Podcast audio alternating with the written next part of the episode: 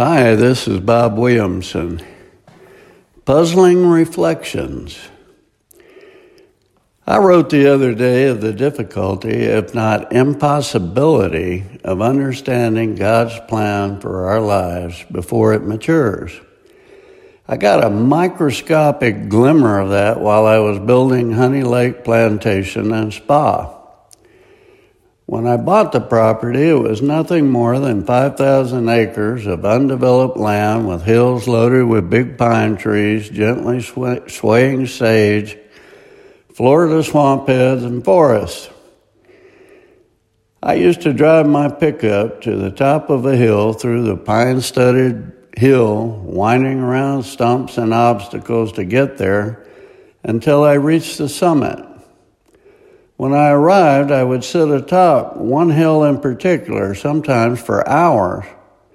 And there I envisioned a grand resort with a great gathering hall overlooking plantation style cottages, spa, pavilion, exercise room, swimming pool, two fishing ponds connected by a small river. Of course, it had to have a church too, but not just any church, a spectacular one to go with it. I thought for hours how to design one worthy of our Savior. I began work on it. My workers often saw me sitting in my pickup truck, staring away from my lofty perch without having a clue what I was doing for so long sitting in that truck. There came a day when it was all completed. It contained 91,000 square feet under roof and was beautiful. That forest land had been transformed into something that the neighbors would just ride by and marvel at. Weddings, quail hunts, meetings, Christian retreats were conducted. Even the governor and his wife came to stay at Honey Lake to enjoy its grandeur. I was standing on the back porch one day looking down on all that had been built, and my foreman was standing next to me. He said, I have to admit, we all thought you were crazy when we would see you sitting in that truck staring for hours. Now I see what you were looking at. I looked at him and smiled and didn't say a word. So, when I wrote the other day that we only see a small portion of what is happening, we should patiently await God's plan to unfold. When I wrote words for the day about not understanding why things happen a certain way, especially bad things, I remembered this experience. After I wrote it, a reader responded and we had this exchange.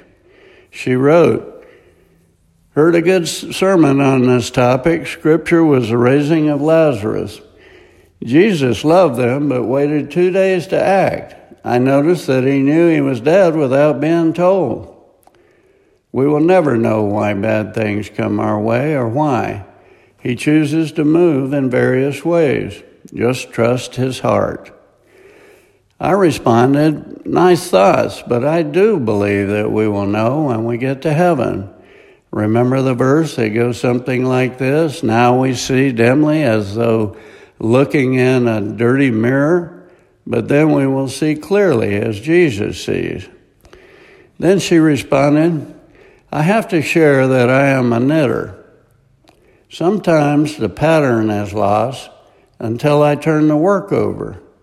Then I can see what the end results will be and what the pattern maker knew all along. Brilliant, I responded. When undergoing trials and things we don't understand, having faith and patience are essential virtues, and of course, perseverance a necessity. 1 Corinthians 13 12. Now we see things imperfectly, like puzzling reflections in a mirror. But then we will see everything with perfect clarity. All that I know now is partial and incomplete. But then I will know everything completely, just as God now knows me completely. This is Bob Williamson. Thanks for listening.